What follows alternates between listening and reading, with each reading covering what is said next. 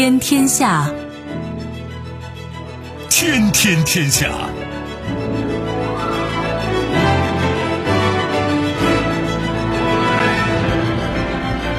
历史穿行者，新闻摆渡人。各位好，我是梦露。您正在选择收听的是《天天天下》，和我一起陪伴大家的还有本节目评论员重阳。世界纷繁复杂，新闻随时发生。今天的《天天天下》，您将听到：新官上任，巴基斯坦新任总理夏巴兹谢里夫表示，将大力推进中巴经济走廊建设。自说自话，拜登与莫迪通话称，印度依赖俄罗斯能源，世界地位无法提升。分道扬镳，中美十年期国债利差时隔近十二年再次倒挂，专家认为对人民币汇率及资本流动影响可控。前所未有，向塞尔维亚运送军事物资，中方回应与当前局势毫无关系。收听我们的节目，您可以使用收音机，也可以使用手机。欢迎使用即时客户端，也可以选择蜻蜓 FM、企鹅 FM 或者是今日头条，搜索“天天天下”，可以收听节目回放以及其他的相关内容。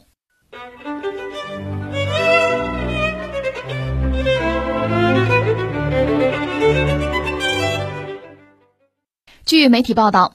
巴基斯坦国民议会议会下院十一号在首都伊斯兰堡举行总理选举，夏巴兹谢里夫当选巴基斯坦新一任总理。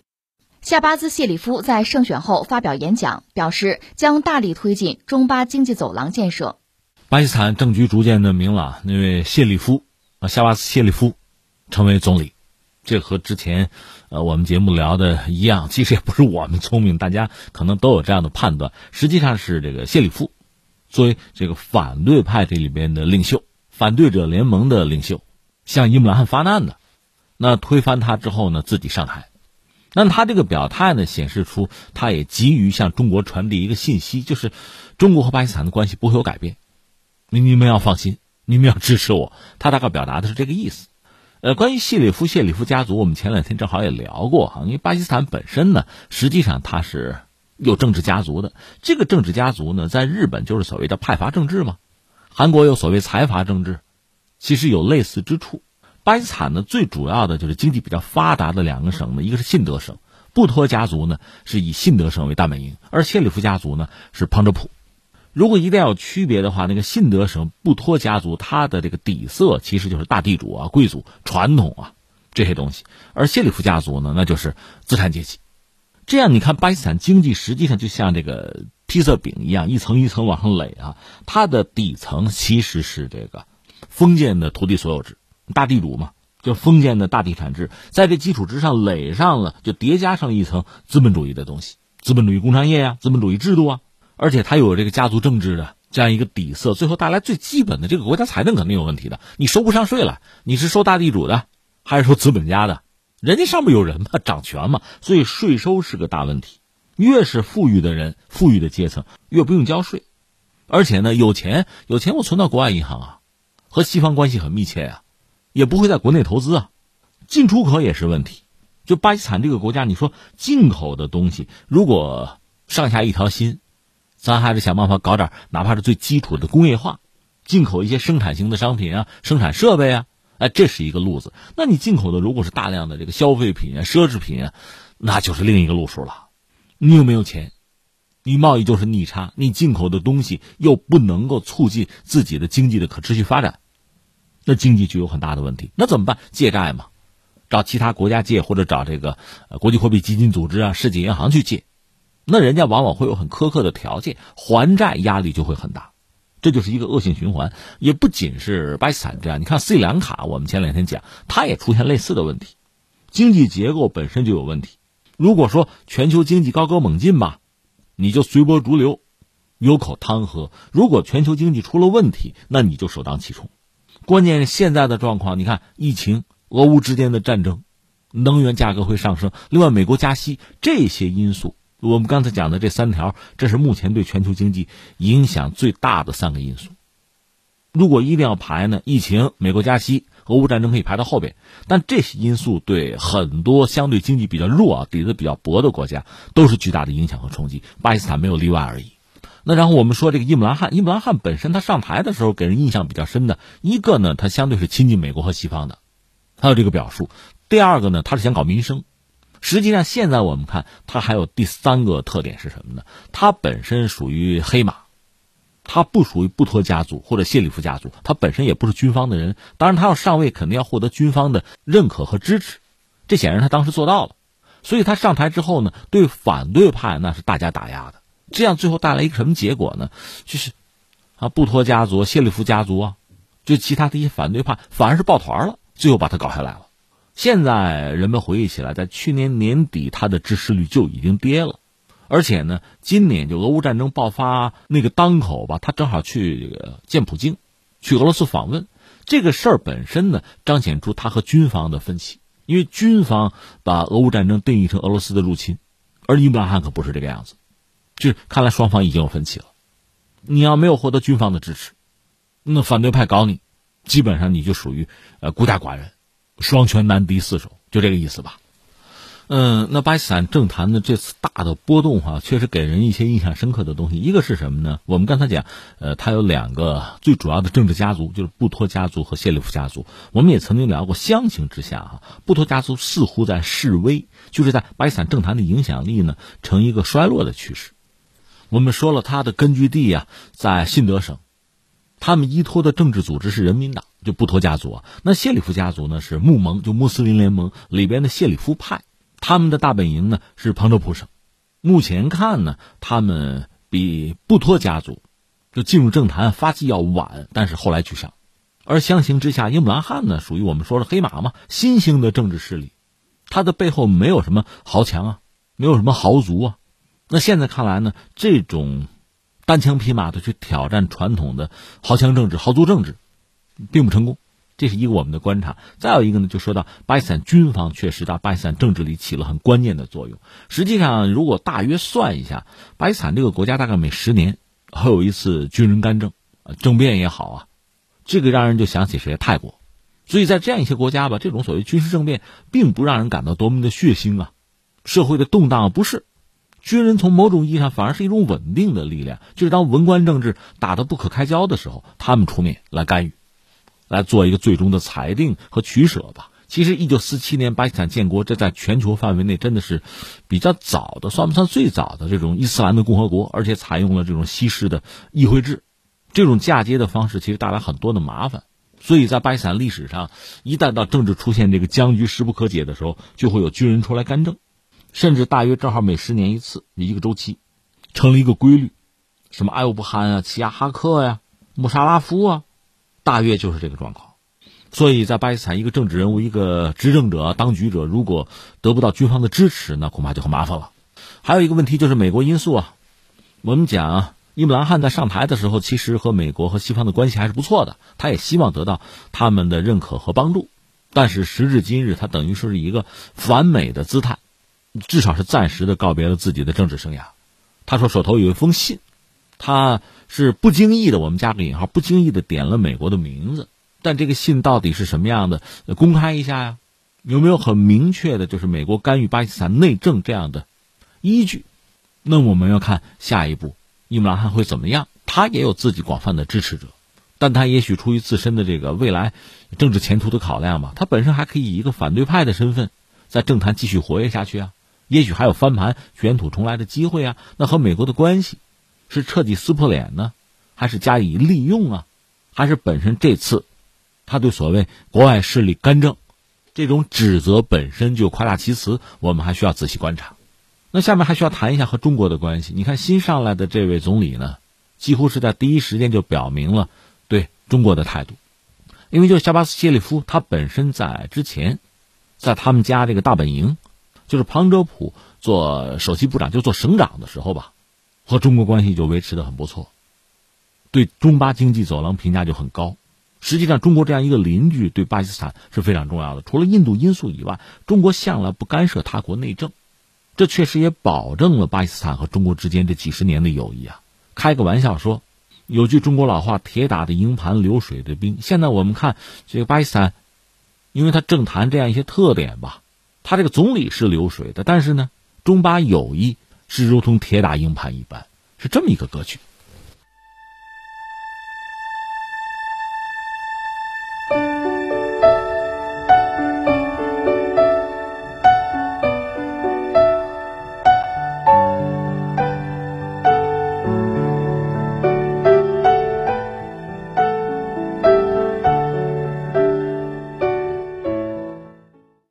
据媒体报道，四月十一号，美国总统拜登和印度总理莫迪视频会晤。美方官员表示，此番会晤是温暖且坦诚的。拜登和莫迪都表达了对乌克兰家园被毁的担忧，尤其是发生在布恰的平民大规模死亡事件。在印度购买俄能源这件事上，两位领导人却保持微妙的表面和谐。拜登没有对莫迪提出要求，莫迪也没有做出承诺。据美国有线电视新闻网的报道，一位美政府高级官员表示，没有具体要求和具体回应。两位领导人各让一步，进行了详细和坦诚的交流。拜登还强调了可以帮助印度的领域，以减轻普京发动战争造成的不稳定影响。此外，有美官员表示，拜登含蓄表示，印度在世界上的地位不会因为依赖俄罗斯能源而得到提升。对此，印度媒体《印度时报》表示，由于美印双方在俄乌战争的分歧没能改变，因此双方跳过了棘手的议题，转而谈论加强其他领域的合作。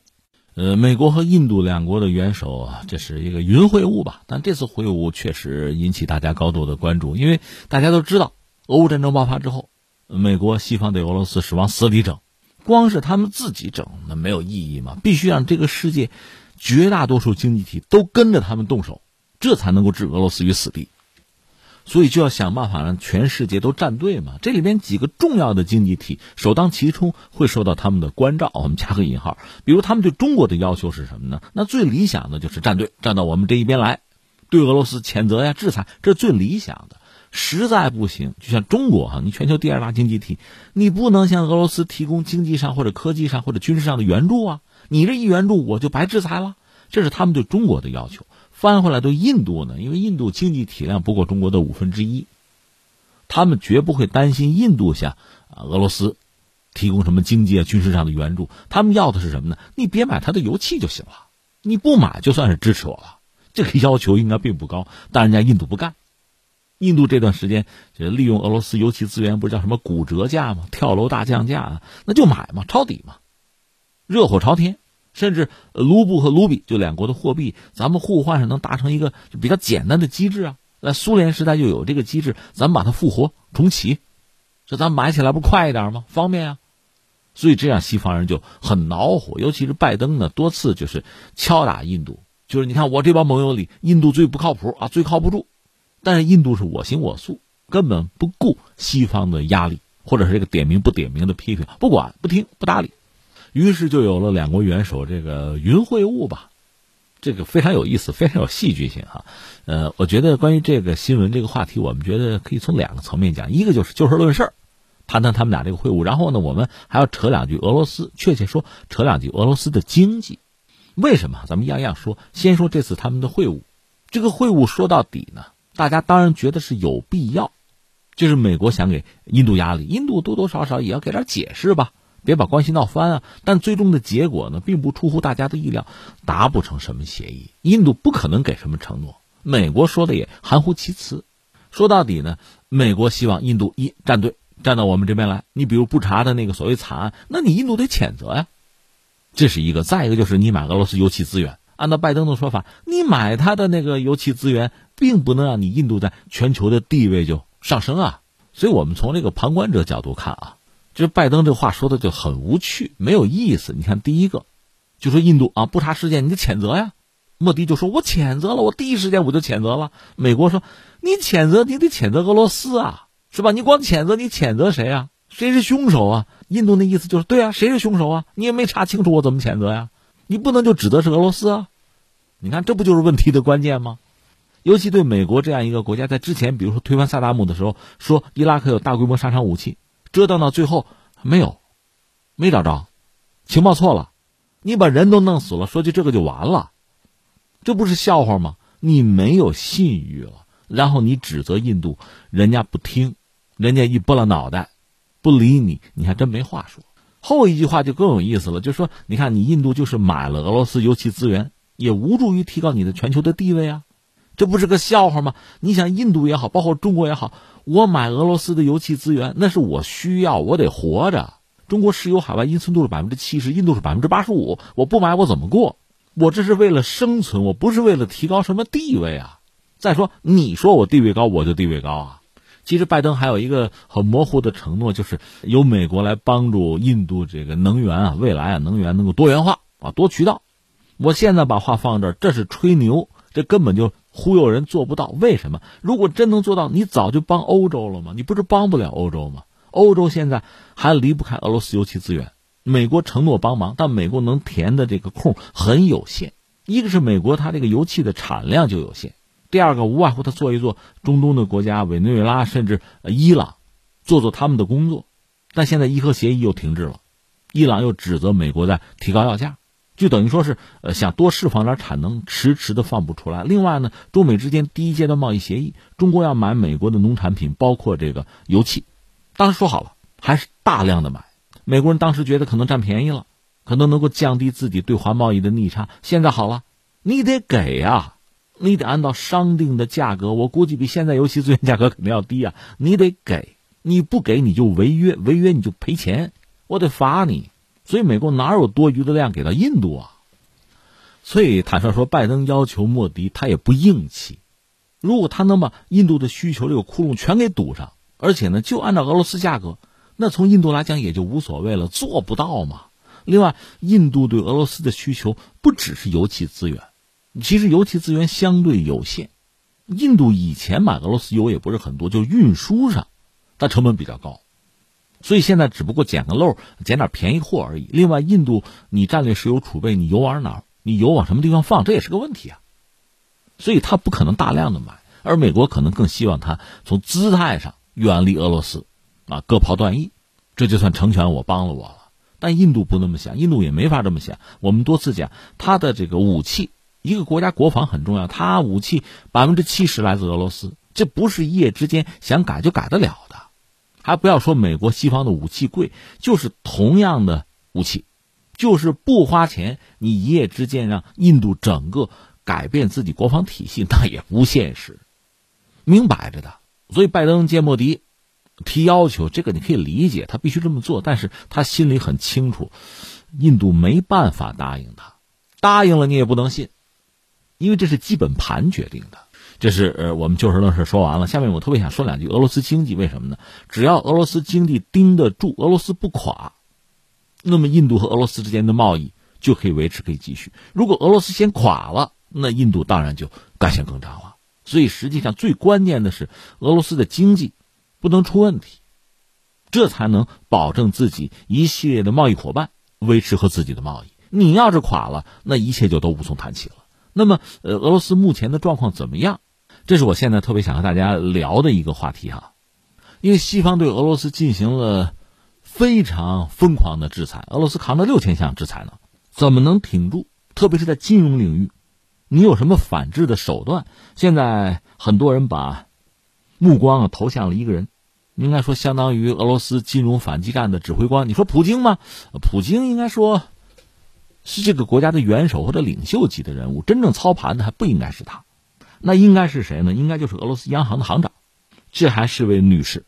这个所谓卢布结算令，实际上应该就出自他手。卢布结算令厉害在哪儿呢？他是把原来一场。围剿俄罗斯能源的战争转化成了一次金融方面的反击战，当然鹿死谁手我们等等再说哈。但从俄罗斯这个角度讲，这恐怕也是唯一的一个还手的渠道和方向。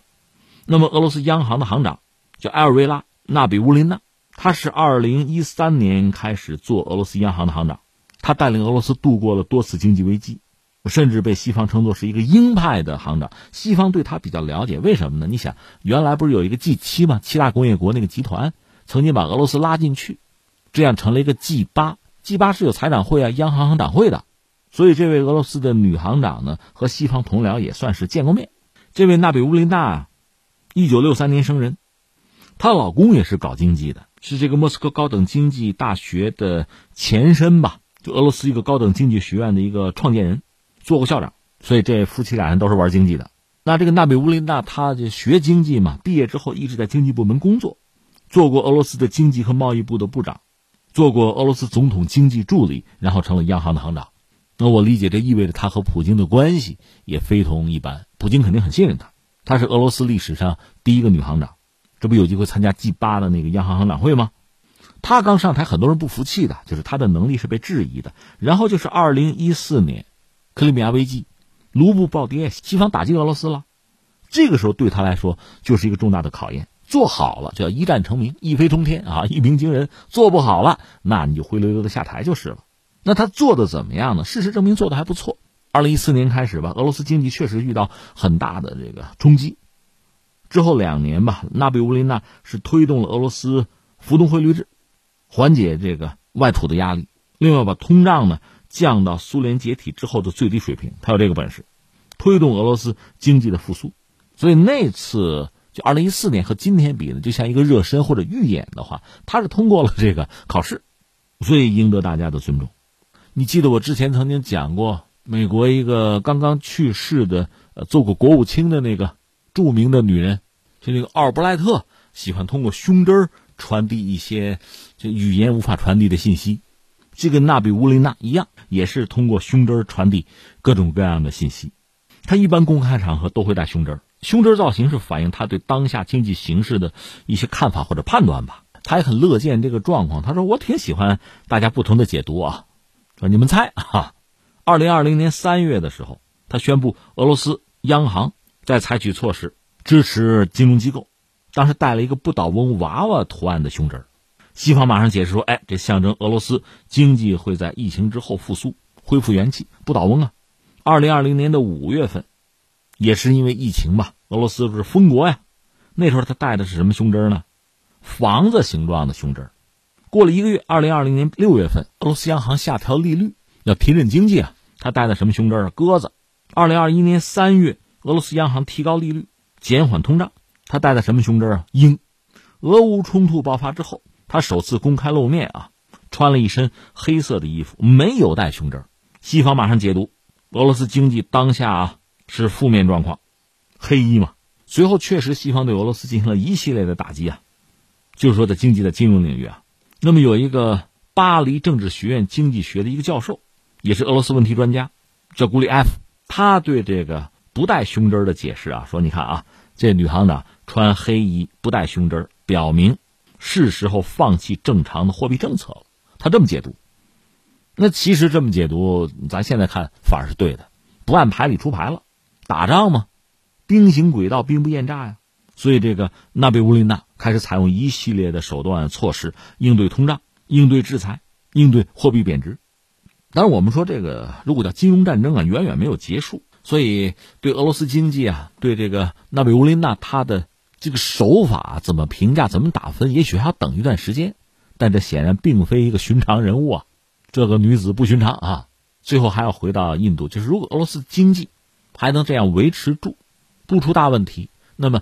包括印度在内的俄罗斯的众多的贸易伙伴还会维持和他的贸易，只要你不倒，就有朋友。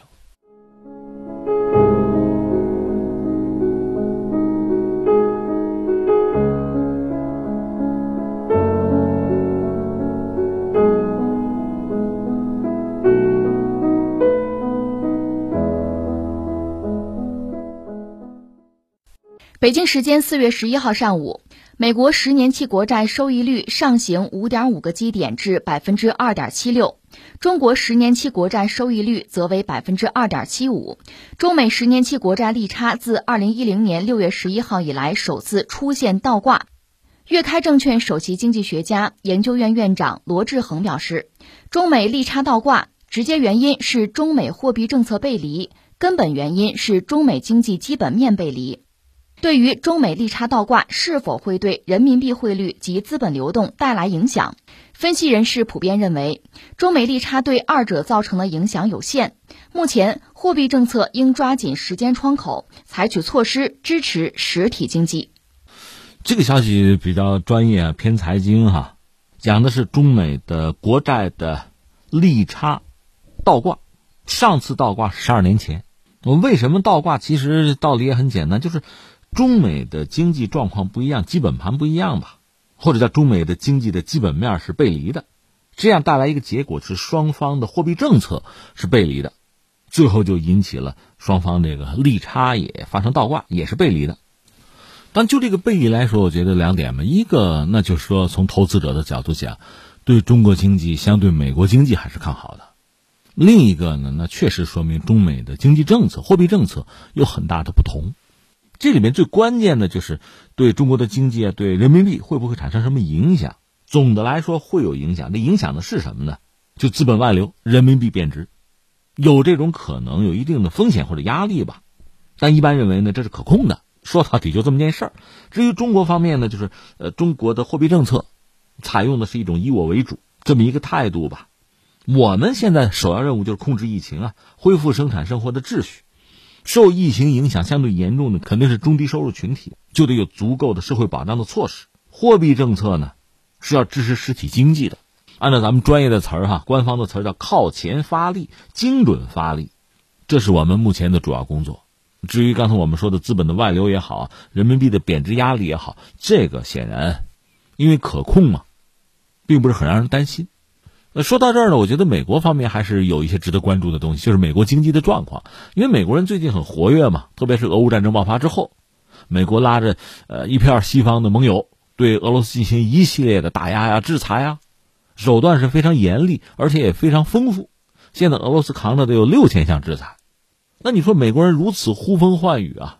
显示美国经济确实实力超群呢，你这么说也不能说不对。美国人确实有他自己的实力，特别是在经济领域的实力。他和俄罗斯还真不是一个数量级，因为我们是俄罗斯，从经济盘子来讲其实有限，在全球经济版图之中，它是比较边缘的一个位置。当然，它和这个世界最主要的联系呢，就是卖油气资源，当然也包括这个粮食，像小麦呀，另外还有军火，是这样的。但是美国这么做，它不可能不付出代价呀。美国自身的麻烦也是一堆，比如拜登，拜登是美国的总统，他现在的支持率已经号称叫史上最低了。美国今年的中期选举，民主党面对的压力就相当之大，所以也有说法说，在中期选举之前，美国人得想办法把这个战争就俄乌战争结束。当然，你该拿到的要拿到啊，拿不到了，那仗打的就没有意义了。但是战争久拖不决，对俄罗斯、对乌克兰都是消耗，对美国也不全是利好。那至于美国经济目前的状况，主要是通胀的压力，以及对未来这个滞胀的焦虑，这方面很多学者都有观察啊。先说结论，这个结论就是说，美国目前的紧缩政策也有一些约束条件吧，最终可能会导致美国经济进入一种所谓滞胀的状态。因为从美联储来讲，这个加息啊态度是很坚决的，美国的十年期的美债收益率已经飙升突破了百分之二点五。两年期和十年期的这个美债收益率出现了倒挂。从历史经验看，一旦出现这种倒挂之后，就是经济衰退。在这个倒挂之后，十二到十八个月之内，大概率会出现经济衰退。那你算吧，现在是二零二二年，那么二零二三年美国经济的前景就让人感到忧虑，尤其是美国的投资者。目前美国实际的状况是，它通胀持续的大幅的。偏离了目标区间，这主要是你看，之前是疫情，现在就是俄乌战争嘛，然后大宗商品的价格暴涨，对美国经济影响当然也大。现在市场预计说，美联储啊，今年内会加息二百个基点，另外还有六千亿美元左右的缩表，这是非常大规模的紧缩吧？这是一九九四年以来的最大规模的一次紧缩。这个美国人嘛，说话很有意思，就是之前美联储不是大量的撒钱嘛，宽松啊，这叫直升机撒钱。或者叫大水漫灌啊！现在针对通胀大幅度的紧缩政策，这被叫做是斯图卡式的俯冲轰炸。我得解释一下，军事爱好者可能知道，这个斯图卡是二战时候德国的一种俯冲轰炸机，叫容克八七。这个俯冲轰炸机是怎么玩呢？它主要是扔炸弹炸地面上一些目标啊，所以它先进行俯冲。这个俯冲是接近九十度的一个角度啊，那它飞的这个航线越陡越直，它轰炸目标的精确度不就高了吗？就是从天上一头扎下来，几乎九十度，就栽向地面，在最后一刻呢把炸弹扔下去，炸目标，然后这个飞机要拉起来，要不然你不也栽下去了吗？那最后一刻要拉起来，这个飞机呢，飞行员的技术要很高超，胆儿得大，心得细，协调性得好，另外飞机也得坚固啊。所以大家说，美国人你看疫情嘛，导致大规模的直升机式的撒钱，那现在你要采用比较强力的手段吧，你要进行紧缩，你俯冲得果断，你拉起来啊得及时。美联储现在做的就应该是这样一个事情，能不能做成，做到什么程度，这是值得关注的。因为现在市场担心经济衰退，这就是眼前的事情。而且刚才我们讲的这个国债收益率这个倒挂，已经做出了一个预警。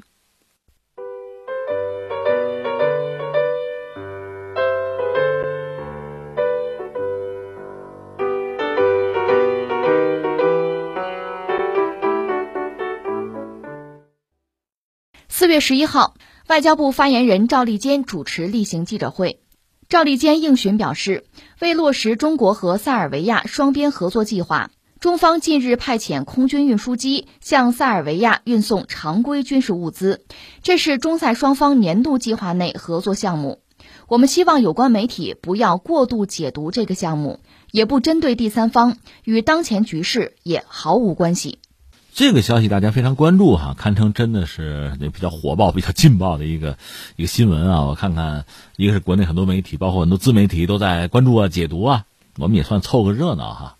首先就我个人来说，你看外交部已经有明确的一个表态了，就是中国空军的飞机运二零嘛，大型运输机啊，这是我们国产货呀，向塞尔维亚运送了相关的军事物资、军事装备吧，也不针对其他人，和当前的局势也没有关系。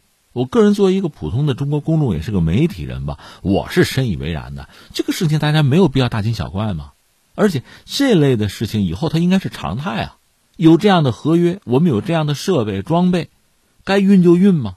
而且这个事情本身，你想它有它的必然性。一个是什么呢？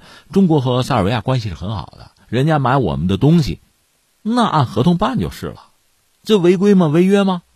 正常的贸易，哪怕是军贸，该怎么做怎么做。那就是怎么给人家运过去的问题。塞尔维亚就是原来南斯拉夫啊，是在欧洲比较强大的一个国家。很遗憾，它解体了。后来有一个南联盟，在西方打击之下，最后也解体了。那塞尔维亚本身现在等于它是一个内陆国，因为原来有个科索沃，科索沃要闹独立，塞尔维亚虽然不认同，但是西方是承认的，这导致塞尔维亚本身就没有一个出海口了。那你说中国要把相应的这个东西啊、设备啊、货物啊，你要运到塞尔维亚去？我还用船呀，我怎么过去啊？那你说走陆路啊？走陆路还真可能有这样那样的麻烦，因为欧洲现在并不太平，所以我们有飞机，我们有战略运输机，拿这个东西运，这不顺理成章吗？这不很简单吗？这很正常的选择呀。当然，你如果说像这个一批次六架运二零大型的战略运输机出现在塞尔维亚，或者说进入欧洲，这个以前确实没有过，这是实话。所以这也是引起大家高度的关注。我看到很多这个欧洲的网友对这个事儿也很兴奋，甚至我看还有网友是德国网友吧，给运二零起了一个外号，叫“灰袍骑士”，因为运二零那个战略轰炸机嘛，空军的飞机啊，它往往采用的是一种低可视度的涂装，不单是这个飞机的涂装，连那个八一机徽的涂装，都应该是低可视度的，就你肉眼看上去不太容易辨别的。这也算是我们跟国际接轨啊，大家都这么做。没什么奇怪的，至于灰袍骑士嘛，骑士古代的军人嘛，自带一份这个威严，所以我看也有欧洲网友说，对中国人给这个飞机起的外号不太理解。呃，中国人都知道运二零有外号嘛，外号一个是官方的绰号叫鲲鹏，鲲鹏展翅九万里的，《山海经》里记录这这种巨大的鸟啊，说飞起来能够遮掉一半天空的。这个欧洲人呢没法理解，还有一个就是所谓“胖妞”，这是 U 二零在研发的时候，研发团队给起的外号。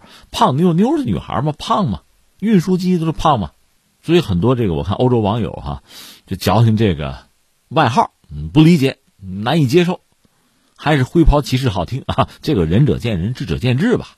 当然，我们注意到就是很多欧洲的网民对这种热闹的景象，因为没有见过嘛，还是很兴奋，很关注。甚至很赞叹，因为大家知道，真正能够研发战略运输机啊、装备战略运输机的国家都不是很多。那对我们来讲，这确实也是一个第一次，就是大批量的运二零啊走出国门。因为你知道，疫情以来吧，运二零其实很活跃，你看我们的飞机往武汉运过医疗物资，也呃出去过，去其他国家输送过我们的这个援助。当然，那个批量相对都比较少吧。而这次这个一次六架，确实前所未有，因为我们有啊，能做到啊。那这个事当然就很振奋了。如果你说让我们做这个观察，我觉得啊三点。第一点呢，这个意味着什么呀？是我们的产品、我们的设备装备的胜利。我指的是运二零带的货啊。有消息说美国人不愿意，就是说你塞尔维亚不要买中国的东西啊，你要买了，将来不让你加入欧盟。这个本身就很搞笑哈。一个是塞尔维亚加入欧盟，如果美国人负责批准的话，那我还加不加入也没什么意思，欧盟自己说了都不算。另外，即使说塞尔维亚不买中国的装备，就能加入欧盟吗？可能吗？真正卡在塞尔维亚加入欧盟的这个道路上，最关键的是什么呀？是塞尔维亚必须承认科索沃独立，这是西方给开的价码，这是他们提的条件，这是他们的门槛。如果塞尔维亚，你别管哪一届政府承认科索沃独立，这政府就得下台，它丧失了合法性了，就没有老百姓的支持了。科索沃我们曾经讲过，那是塞尔维亚祖宗之地啊。当年就在科索沃，塞尔维亚实际上被土耳其灭国呀，那是后来慢慢复国，这个国家才延续到今天的。你说科索沃就拱手让他独立了，怎么可以？怎么能接受？这和中国人的装备有什么关系？这是一个。第二个呢，我理解这也是我们作为一个大国的呃外交啊影响力的胜利，因为你看啊，如果说运东西到塞尔维亚去，无外乎三条路：水路、陆路和空中航线。这里面空中航线肯定是最快、效率最高啊，但你注意，它要穿过多个国家的领空啊，这个航线啊，那人家得同意啊，这是一个。还有呢，很可能半路上在某些国家要降落，维护啊、加油啊，或者明说要隐藏自己真实的航程、作战半径，他停一下，他不让你轻易的推算出来，这就涉及到要和一些国家打招呼。你比如说从新疆那边走，呃，中亚。中亚几个国家和我们关系都不错，没什么好说。但是呢，有两个国家，呃，一个是土耳其，一个是保加利亚。这两个国家，他们可是北约国家，从北约国家领空过，这恐怕是需要打招呼的，需要征得对方的同意的，而人家接受了。所以我们有这个能力，有这个影响力，人家愿意配合，这个很重要。顺便再说一句，我看很多朋友在分析，包括西方的媒体在分析什么洲际的投送能力等等啊。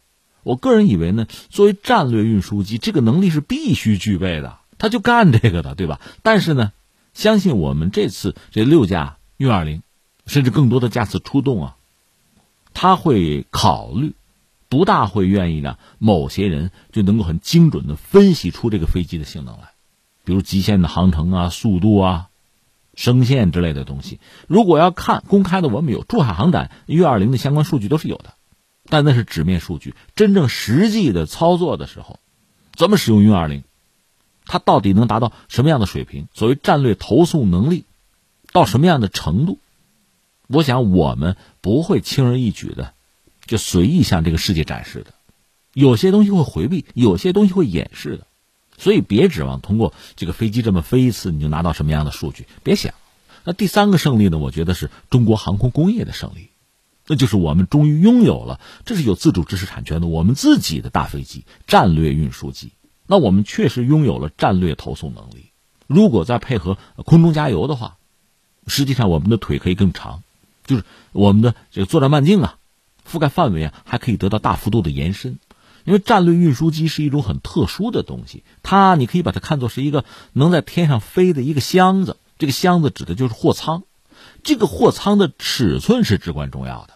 特别作为我们中国的空军的战略运输机，它那个货舱呢，应该能够容纳得下我们自己军队的大量的重型的主战装备。这里边有一个段子可以给大家讲一下啊，呃，欧洲，欧洲有一个空客公司，空客的那个客机啊、货机，这是人家的这个主力产品，比如大型的 A 三八零对标的是波音七四七，对吧？什么 A 三二零对标的是波音七三七，他们也搞军用运输机。欧洲以前呢自己搞不了，就买美国的，主要买那叫 C 幺三零。外号的大力神，那个东西外形有点像我们的那个运八、运九啊，它是这个四发的螺旋桨，就是涡桨飞机。欧洲一般用那玩意儿。那后来说自己搞一个吧，最后搞了一种涡桨的，叫 A 四百 M，它没有使用喷气发动机，是那种涡桨发动机，螺旋桨的，这算是战略运输机吧，或者叫准战略运输机。而且欧洲人自我感觉很好，很牛的，说我根本就不造原型机，所有的一切在计算机上完成。我第一架飞机下线就直接是生产型号，就可以服役，就这么牛。但是没想到这个飞机做出来之后，哈，也不知道哪出问题了，就超重，就是那不在计算机上设计的，这个飞机造出来之后比纸面设计那个东西要重七吨，就不知道哪儿出了问题，比设计的重七吨。另外还有一个问题就是货舱。因为欧洲人已经考虑到这个货舱尽可能的大，你要有一个富裕量啊。就你看现在坦克装甲车都越来越大嘛，你不能说你飞机等造出来了，新坦克又装不进去了哈。哎，结果真就发生这个问题了。欧洲人的那个坦克装甲车呀越来越胖，等那个 A 四百 M 造出来之后，还有好多重型装备塞不进去，这欧洲人干的事儿。所以这次中国的这个运二零到欧洲转一圈呢，很多欧洲的网友还是很惊叹，甚至说欧洲人自己做不了。我想和刚才我们讲的欧洲人的这个段子有关系。你说那欧洲人傻呀？他做大一点这个货舱不行吗？关键是你用什么发动机啊？太大的飞机，而且呢那个截面积如果太大的话，阻力大，你发动机功率够不够？你说我多加发动机，那你油呢？发动机多了，这不就费油吗？费油它航程就低了。一般这种战略运输机四台发动机，也有六台的。你比如安二二五，人类最后一架在乌克兰被毁掉了。那是六发动机的，它非常大，带来的问题是什么？油耗要高，而且呢，成本也很高。最关键的不是所有的机场都接得住它。哎，我们省会就是河北省会石家庄的机场，四亿级的机场，像安二二五这种飞机是能够在我们这儿起降的。但是全世界范围内不是所有机场都接得住它的。这就是说，你看战略运输机也不是越大越好。你要想在这个世界上大多数地方能够使用，你那个尺寸啊、重量啊。包括起飞、降落、滑跑的距离啊，那要求是很高的，所以这个东西不好做，而我们做成了，这还是我们的第一款，相信以后还会有惊喜。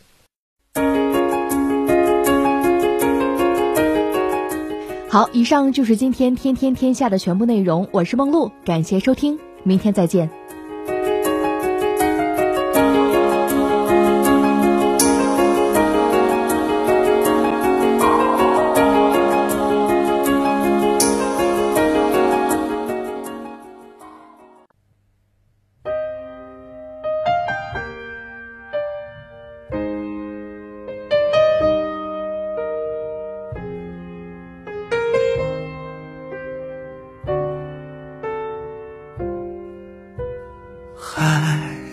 说不完的话，风随着我们出发，把笑和泪都留下，留在这一年的夏。对于未来的想法，有太多疑问没有回答，关于面包和理想。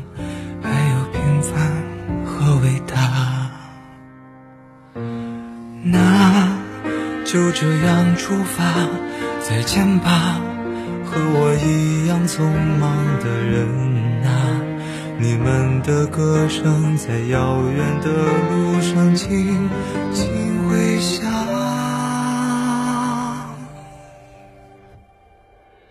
时间会回答成长，成长会回答梦想，梦想会回答生活。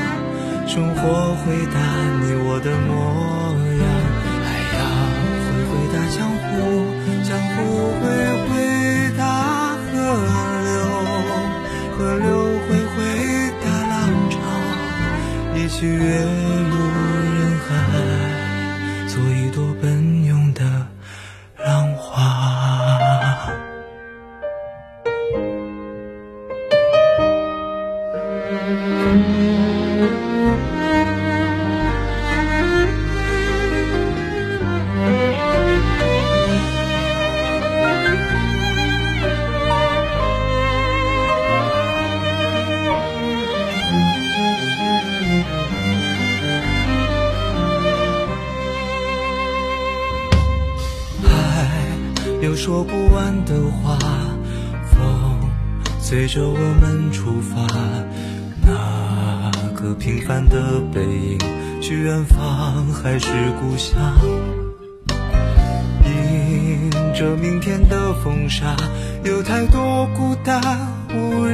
想。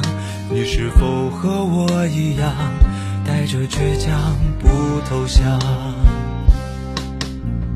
那就这样出发，再见吧，和我一样匆忙的人啊。你们的歌声在深夜的梦里轻轻回响，时间会回答成长，成长会回答梦想，梦想。会回答生活，生活回答你我的模样，海洋会回答江湖，江湖会回答河流，河流。会回答浪潮，一起跃入人海，做一朵奔